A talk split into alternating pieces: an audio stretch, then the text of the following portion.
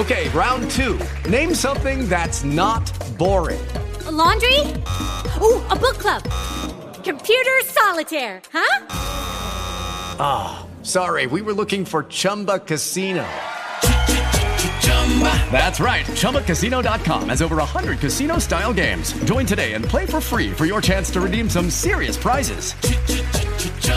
ChumbaCasino.com. No purchase necessary. Full prohibited by law. 18 plus terms and conditions apply. See website for details. Judy was boring. Hello. Then Judy discovered ChumbaCasino.com. It's my little escape. Now Judy's the life of the party. Oh, baby. Mama's bringing home the bacon. Whoa. Take it easy, Judy.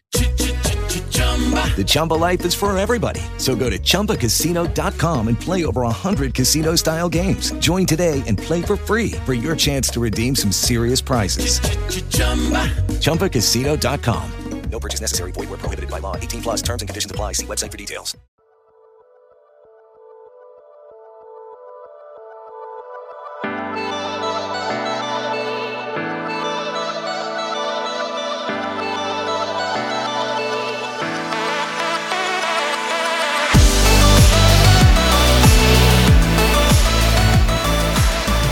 Ciao amici e ben ritrovati su Passione Fotografia. Oggi vi presento una puntata secondo me veramente importante, preziosa, perché è un argomento che riguarda tutti quelli che fanno fotografia e che è un, credo uno spunto di riflessione veramente molto molto importante, soprattutto per chi è all'inizio e magari seguendo il mio, altri podcast, seguendo magari dei canali YouTube o perché no, ovviamente un buon vero e proprio corso di fotografia, vuole un pochino chiarirsi le idee su uh, quello che sono le basi della fotografia a livello, diciamo, di, di scelte stilistiche. Quindi, diciamo, il titolo di questa puntata è Quali sono le regole della fotografia? Quindi cercheremo di capire un pochino insieme se ci sono, quali sono per i vari generi, se infrangerle, quando infrangerle e, eh, e così dicendo. Ho scelto questo tema perché mi è sembrato che ultimamente il gruppo Telegram, che saluto, tutta la mia community, saluto e ringrazio tutti quelli che mi tengono compagnia giorno dopo giorno, ehm, avesse espresso diciamo delle perplessità, no? mi è sembrato che tanti di, delle persone un po' più attive sul gruppo abbiano espresso delle perplessità eh, o comunque abbiano manifestato una certa confusione sull'argomento, quindi oltre a dare a loro diciamo in forma fra virgolette privata, visto che il gruppo lo ricordo è aperto a tutti, basta cercare passione fotografia su, su Telegram, ma insomma oltre che a dare a loro delle risposte così di getto, ho pensato che eh, fare un podcast, fare una puntata del podcast che affrontasse questo tipo di argomento in maniera un po' più strutturata e specifica potesse essere comunque interessante. Quindi appunto vi ricordo anzitutto come sempre il, il, il gruppo Telegram Passione Fotografia, dove appunto emergono delle perplessità che poi possono portare, e quasi sempre lo fanno, eh, possono portare a delle, a delle, puntate.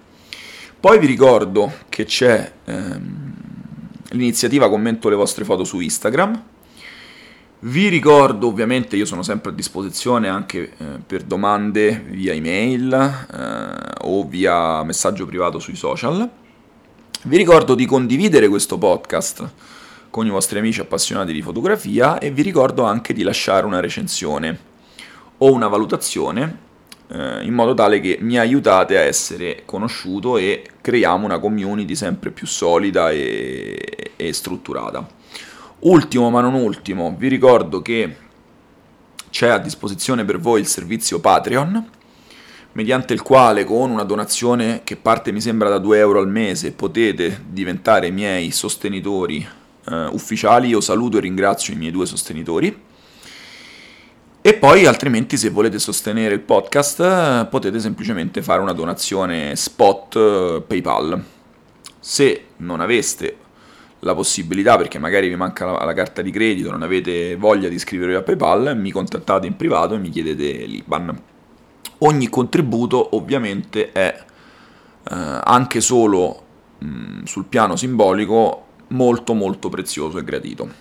Oh, allora, veniamo un attimino all'argomento. Purtroppo anche oggi non c'è stato il tempo di preparare più che non c'è stato il tempo, diciamo, non ho voluto intenzionalmente ancora preparare eh, la rubrica quei bravi fotografi perché ritengo che questo argomento porterà via già abbastanza tempo, questo delle regole della fotografia. Poi, come sempre, io sto andando a braccio, a braccio, quindi non so quanto tempo potremo dedicare al tema, però io così prevedo che sarà una chiacchierata piuttosto sostanziosa e duratura e non, non, ho ritenuto opportuno appesantire troppo chi ascolta anche, anche con la rubrica che comunque sicuramente riprenderemo più avanti. Allora, le regole della fotografia sono appunto nella discussione col gruppo Telegram sono emersi vari temi. Uno su tutti è stato quello del tema del ritratto posato, quindi della classica foto fatta normalmente a una bella ragazza giovane o a un bel ragazzo, più raramente normalmente vediamo soggetti femminili, ma ovviamente il discorso per i soggetti maschili non cambia. Quindi la foto fatta alla modella di turno in condizioni di luce ottimale, perché comunque parliamo di luce naturale, quindi ritratto fatto in esterna, posato, la ragazza messa sullo sfondo, eh, e nella posa decisa più o meno dal fotografo che comunque come sempre cura la regia del proprio scatto e mantiene anche il controllo. In una situazione del genere, quello che io propongo come un caposaldo, quella che io propongo come una regola che non dovrebbe mai essere infranta, è quella di non andare ad alterare con la color correction, quindi con la post produzione, quello che è il colore dell'incarnato del mio soggetto. Perché dico questo? Perché chiaramente se io faccio una foto e la ingiallisco perché già l'ho fatta al tramonto, quindi magari ho una luce piuttosto forte, intensa, delle ombre chiuse, luce che arriva laterale, luce molto calda, e io eh, appunto faccio questa foto senza compensare magari eh, le ombre col flash, questa è una scelta stilistica. Quello che invece appunto non è una scelta stilistica è se io ingiallisco ulteriormente la foto in fase di post produzione e di color uh, correction, anzi di color grading in questo caso, perché non è più una correzione ma è un arricchimento in post produzione e, e io poi vado a ingiallire anche pesantemente l'incarnato del mio soggetto. Oggi vediamo molto spesso questa sorta di teal and orange o comunque questo questa la chiamano un po' a, diciamo, con ignoranza tendono a chiamarla color cinematografica, quindi una color basata su una dominante e molto spesso vedo che l'utilizzo eh, di questa dominante verte pesantemente sul giallo. In un buon 70-80% dei casi dei ritratti posati che vedo fatti dai fotografi ovviamente italiani che io seguo su Instagram, non parlo dei professionisti ma parlo dei fotoamatori evoluti o comunque di gente che non, non pubblica i libri con contrasto, per, quindi non parliamo di Steve McCarry, non parliamo di Salgado, non parliamo neanche dei grandi nomi italiani, ma parliamo di persone che comunque magari ci lavorano con la fotografia e espongono il loro portfolio sui vari social o su un sito. Vedo che appunto il giallo molto spesso tende a rovinare eh, la colorazione della foto. E perché dico che questa è una regola a differenza di altre scelte stilistiche? Perché io posso decidere di gestire le ombre. E, cioè, voi sapete benissimo che se la foto di ritratto io la faccio al tramonto, avrò delle ombre molto dure perché chiaramente la, la, luce è forte, è calda, arriva diretta, arriva lateralmente, quindi io posso scegliere di gestirle, posso scegliere di, eventualmente di fare un controluce come mi avete spesso visto fare nei ritratti, e, oppure posso, posso fare anche eh, la compensazione delle luci eh, con eh, la compensazione delle ombre, scusate, con una luce di riempimento mediante uso del flash in esterna. Questo ovviamente però non incide sul, uh, sulla color e sul colore dell'incarnato, però non perché l'abbia deciso io, ma perché l'hanno deciso le persone che hanno in qualche modo stabilito una prassi fotografica prima di me, l'incarnato non dovrebbe mai e poi mai essere alterato in maniera eccessiva. Infatti se noi andiamo a vedere i consigli di Adobe in post produzione, vediamo proprio che Adobe sviluppa degli... ma Adobe per non dire magari Skylum per, perché sviluppa Luminar oppure, um, oppure um, eh, Phase One che sviluppa Capture One, cioè io vi parlo di Adobe perché la uso, perché uso il pacchetto Adobe, ma il concetto non cambia. Comunque sta di fatto che io ho condiviso con i miei ascoltatori del gruppo Telegram eh, un link dove Adobe faceva vedere che migliorava l'incarnato rendendolo più corposo e rossastro. Allora, un conto è migliorare l'incarnato, rendendolo più simile alla realtà. Un conto invece è alterarlo perché io vado a ingiallire completamente la foto e di conseguenza mi ritrovo una ragazza che ha una pelle giallognola in maniera del tutto innaturale. Quella, quello rappresenta un errore, secondo me non è più una scelta stilistica, rappresenta fondamentalmente un errore, cioè il fotografo si è fatto prendere troppo la mano in post-produzione e sbaglia l'intervento di post-produzione sulla foto. Questo significa che non dobbiamo fare una color correction? Assolutamente no, significa semplicemente che se la color correction eh, ha di una foto, lo sottolineo, di una foto posata, di un ritratto posato fatto a un soggetto con luce naturale, a prescindere che ci sia o no il flash di riempimento, quello rappresenta un errore. Poi ovviamente se io sono in studio o se io sto facendo una foto la notte e sto usando delle luci colorate, oppure uso delle gelatine, oppure uso dei neon, e lì chiaramente eh, l'obiettivo è proprio che il colore della pelle venga alterato, ma è un contesto diverso. Stessa cosa riguarda l'equilibrio che ci deve essere sempre fra l'atteggiamento del, della modella o del modello, il contesto eh, inteso come ambiente e il vestiario. Per esempio, a me anni fa, quando ho iniziato, si presentò una modella sull'appia antica, quindi in un contesto romantico, in un contesto elegante, sottile.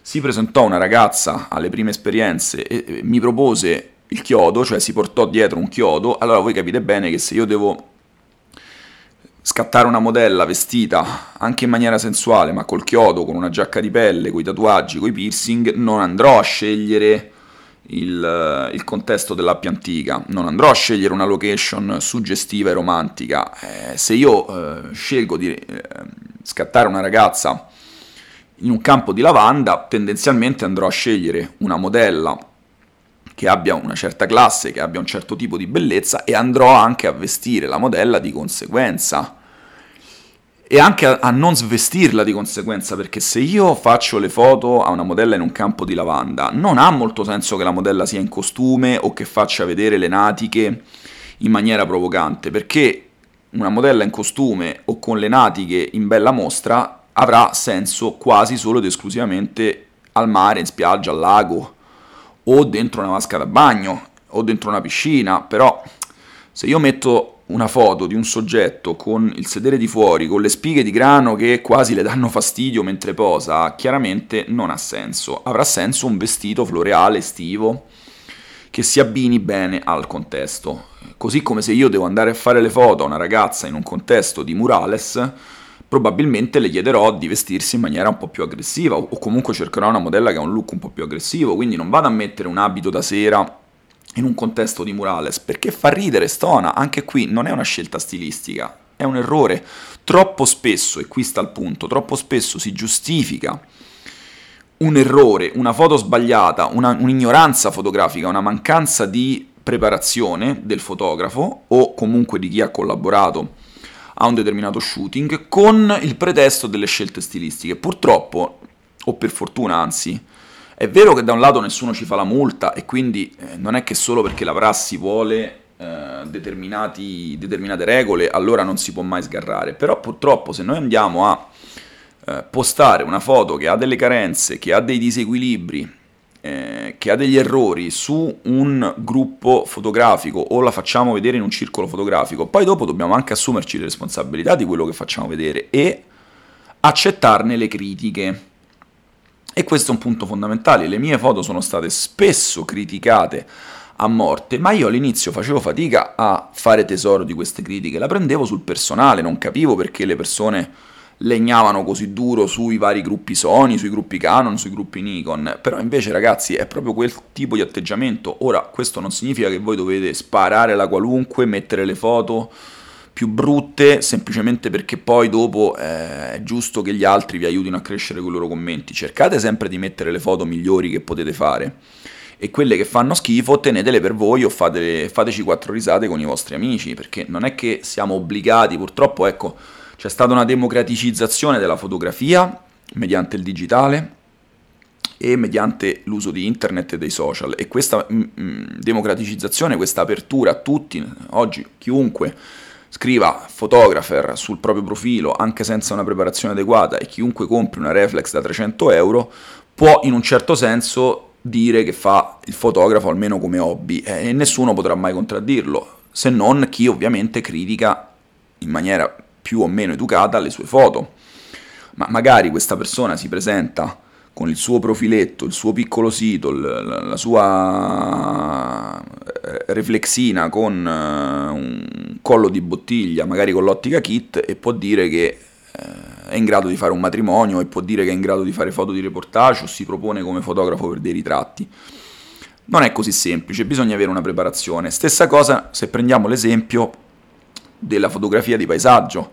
Allora, ovviamente non c'è il diktat che nella fotografia di paesaggio l'orizzonte dovrà sempre essere posizionato a un terzo o a due terzi del, del, diciamo della, della composizione orizzontale. Normalmente se seguo la regola dei terzi farò così, se ho un, un terreno un po' più interessante o un cielo un po' più interessante mi sposterò eh, di volta in volta. Ma io tante volte ho fatto delle foto di paesaggio posizionando l'orizzonte a metà e mi sono trovato benissimo così e mi piaceva, è stata una cosa voluta, quindi in questo caso va bene rompere le regole, non va bene chiedere alla nostra post-produzione o mediante dei tool automatici o mediante ehm, il nostro intervento manuale di trasformare una foto fatta magari 3-4 ore prima del tramonto in una foto che deve, uh, aprire, che deve apparire al tramonto. Non va bene spanare, aprire le ombre completamente perché magari non siamo capaci di gestirle. Non va bene saturare il cielo in maniera eccessiva, un conto è la saturazione che io posso ottenere con un filtro polare eh, e un conto invece è l'intervento in post-produzione. non sto neanche a dirvi delle nuvole finte o roba di questo tipo, è una fase che ho attraversato anch'io, è una fase che attraversa chiunque faccia paesaggio all'inizio, poi piano piano i gusti si fanno più raffinati, cominciamo a capire quali sono le regole insite nella prassi e cominciamo a capire che cosa è opportuno evitare e quando invece entro certi limiti possiamo eh, concederci delle licenze creative. Ora, cosa significa tutto questo? Significa che non dobbiamo sperimentare, ma dobbiamo tutti fare le stesse foto? No, però non significa appunto neanche che, perché sperimentare comunque è importante, sperimentare fa parte della crescita fotografica. Discorso diverso invece è la pubblicazione che deve essere fatta con cognizione di causa, però il fatto che uno possa e debba sperimentare non significa che si possano rompere tutte le regole. Quindi il mio consiglio qual è?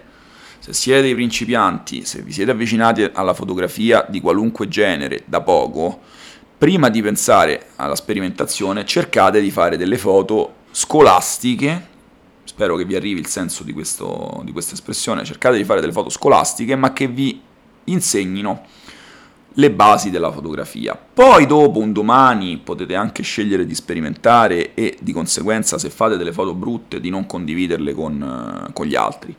Ma prima di arrivare a quella fase di fare, cercate di fare delle foto normali, ovviamente il più belle possibile, questo uh, vale sempre, no? Uh, anche nel reportage o nella street, che cos'è che delimita il perimetro della street? C'è il tentativo di cogliere l'attimo, poi c'è chi sviluppa in bianco e nero, c'è chi sviluppa a colori, ma se io non, nella mia foto non inquadro un attimo particolare, se io non sto inquadrando una scena che abbia veramente qualcosa da dire a chi la osserva, sicuramente non starò facendo street. È un po' come dire che faccio una foto di architettura a un palazzo anonimo, eh, chiaramente è un po' difficile essere accattivanti no? in un'epoca come questa dove siamo tutti bombardati dalle immagini. Se io faccio un paesaggio e lo faccio a mezzogiorno eh, e prendo solamente il mare di Ostia e non c'è nulla sullo sfondo, non c'è nulla in primo piano, eh, scusate ma la vostra foto farà sempre comunque pena e, non c'è post produzione che la salvi in questo caso, no? quindi adesso potrei prendere in esame eh, genere dopo genere fotografico e ogni volta trovare, anche perché io li pratico un po' tutti, ogni volta trovare quello che si può fare e che non si può fare. Ovviamente dovete essere anche un po' voi a specializzarvi, a prendere confidenza con i vari generi, a capire quali sono le scelte stilistiche, quali sono gli errori, perché comunque, ripeto, non si può giustificare dietro a una scelta stilistica sempre e comunque eh, il fatto di infrangere delle regole e proporre delle foto che sono palesemente sbagliate. Se volete crescere, e io parto dal presupposto che tutti quelli che ascoltano questo podcast, ma anche tutti in generale, anche il più arrivato dei, dei fotografi professionisti, voglia comunque sempre fare le foto migliori possibili, ovviamente nel tempo svilupperà in maniera automatica e fisiologica un proprio stile e anche si suppone una certa riconoscibilità dei propri scatti, però non si può giustificare ogni tipo di scelta dietro al fatto che ama ah, è una licenza stilistica. È una provocazione. Io tante volte diciamo, mi sono trovato a confrontare con degli amici dicendogli: Ma guarda, che tu qui hai sbagliato questa cosa. Ah, ma no, l'ho fatto di proposito, è una scelta stilistica. In realtà non te ne eri accorto e sei una, sei una pippa, come si dice a Roma, sei uno scarso a fare le foto. A questo, per farvi capire ancora meglio questo concetto, ehm, aggiungo anche che spesso mi sono ritrovato personalmente a far vedere le mie foto, soprattutto dei viaggi, e nonostante avessi passato ore in post-produzione, chi le osservava, non parliamo di fotografi, ma chi le osservava, mi diceva, ah ma tu non, non fai post-produzione, perché magari la mia post-produzione, che comunque era molto Ehm, presente, ma non molto invasiva, e c'è una profonda differenza, eh, tendeva a riprodurre eh, una determinata scena di una foto travel, fatta in viaggio, in maniera molto spontanea e naturale. Allora, questa è una mia scelta stilistica e ovviamente non è detto che tutti debbano fare questo tipo di scelta. Però è chiaro che io preferisco questo tipo di approccio piuttosto che un approccio Uh, con un, un, intervento pesante che cerca di abbellire in post produzione una foto che ha un, un, RAW di partenza o comunque un file di partenza che fa pena perché non, non è più fotografia, diventa grafica. Quindi spero diciamo, che vi sia così anche per dare un po' un, una fine a, questo, a questa puntata. Spero che vi sia arrivato il messaggio. Il messaggio di fondo è sì, ci sta che sperimentiate, ma soprattutto non ci sta che giustifichiate dietro alle scelte stilistiche, eh, alle libertà espressive e creative, non ci sta che proponiate e che giustifichiate quelli che sono e resteranno sempre a tutti gli effetti degli errori fotografici. Io come sempre vi ringrazio per l'ascolto, vi ricordo del gruppo Telegram, vi ricordo dell'iniziativa um, su Instagram, commento le vostre foto, basta che pubblichiate una storia dove taggate un vostro scatto, io vi risponderò con un commento costruttivo, con una piccola critica.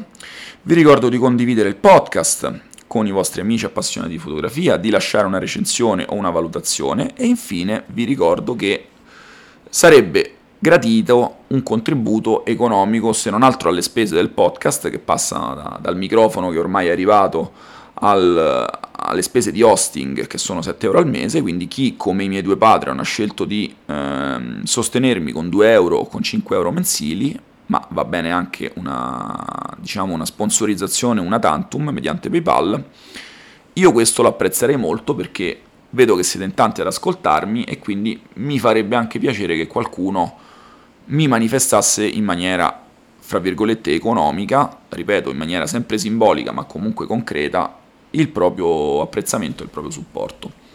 Ancora una volta grazie per l'ascolto e buona luce a tutti.